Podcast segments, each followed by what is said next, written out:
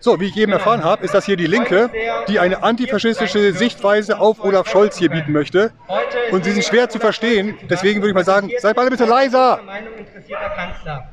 Zwar ist es ausschließlich einer auserlesenen Gruppe möglich, direkte Fragen an ihn zu stellen, aber der Schein eines volksnahen Kanzlers, der sich dem Gespräch hingibt und auf die Sorgen der Bevölkerung eingeht, wird gewahrt werden.